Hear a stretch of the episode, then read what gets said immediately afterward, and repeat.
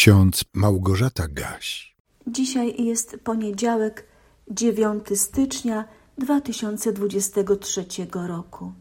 W drugiej księdze Mojżeszowej, w 23 rozdziale, wierszu pierwszym czytamy: Nie wspomagaj winowajcy, świadcząc na korzyść bezprawia.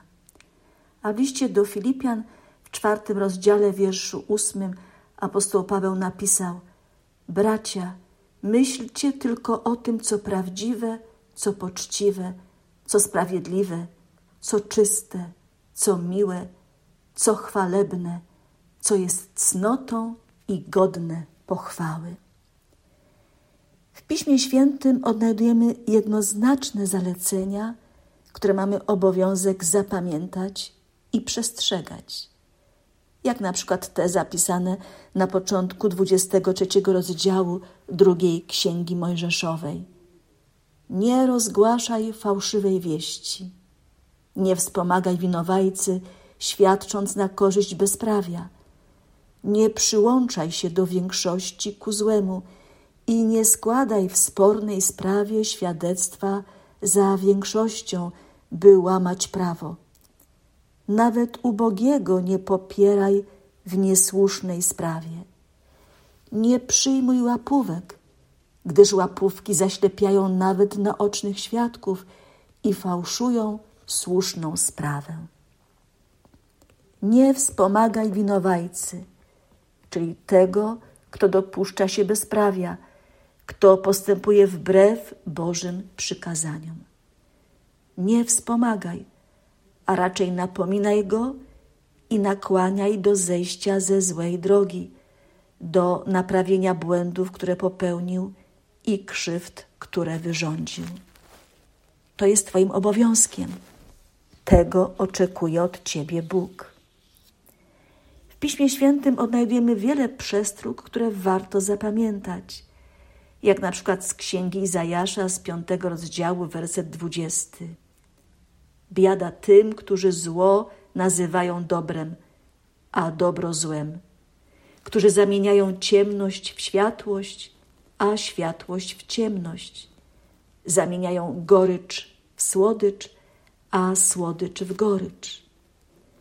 Tak się dzieje wówczas, gdy ktoś wspomaga winowajcę, próbuje zatuszować zło przez niego popełnione, a tym samym przyczynia się do pogorszenia sytuacji, bo bezprawie nadal może być czynione.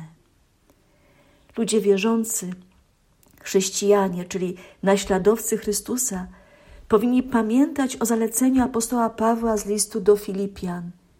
Myślcie tylko o tym, co prawdziwe, co poczciwe, co sprawiedliwe, co czyste, co miłe, co chwalebne, co jest cnotą i godne pochwały. A kiedy jest to możliwe? Kiedy tak się dzieje? Wtedy, gdy poważnie traktujemy Boże przykazania, pamiętamy o nich na co dzień, gdy poznajemy Bożą wolę objawioną w Piśmie Świętym i pozwalamy, by Duch Święty nas prowadził. Gdy potrafimy, tak jak psalmista w Psalmie 139, szczerze do Boga zawołać: Badaj mnie, Boże, i poznaj serce moje, doświadcz mnie i poznaj myśli moje. I zobacz, czy nie kroczę drogą zagłady, a prowadź mnie drogą odwieczną. Panie, spraw, aby Kościół był zgodny z Twoją prawdą. Pośród intryg, przeinaczeń i kłamstw, pomóż nam odnajdywać Twoją prawdę i głosić ją niewzruszenie. Amen. A pokój Boży, który przewyższa wszelkie ludzkie zrozumienie, niechaj strzeże waszych serc i waszych myśli w Jezusie Chrystusie ku żywotowi wiecznemu. Amen.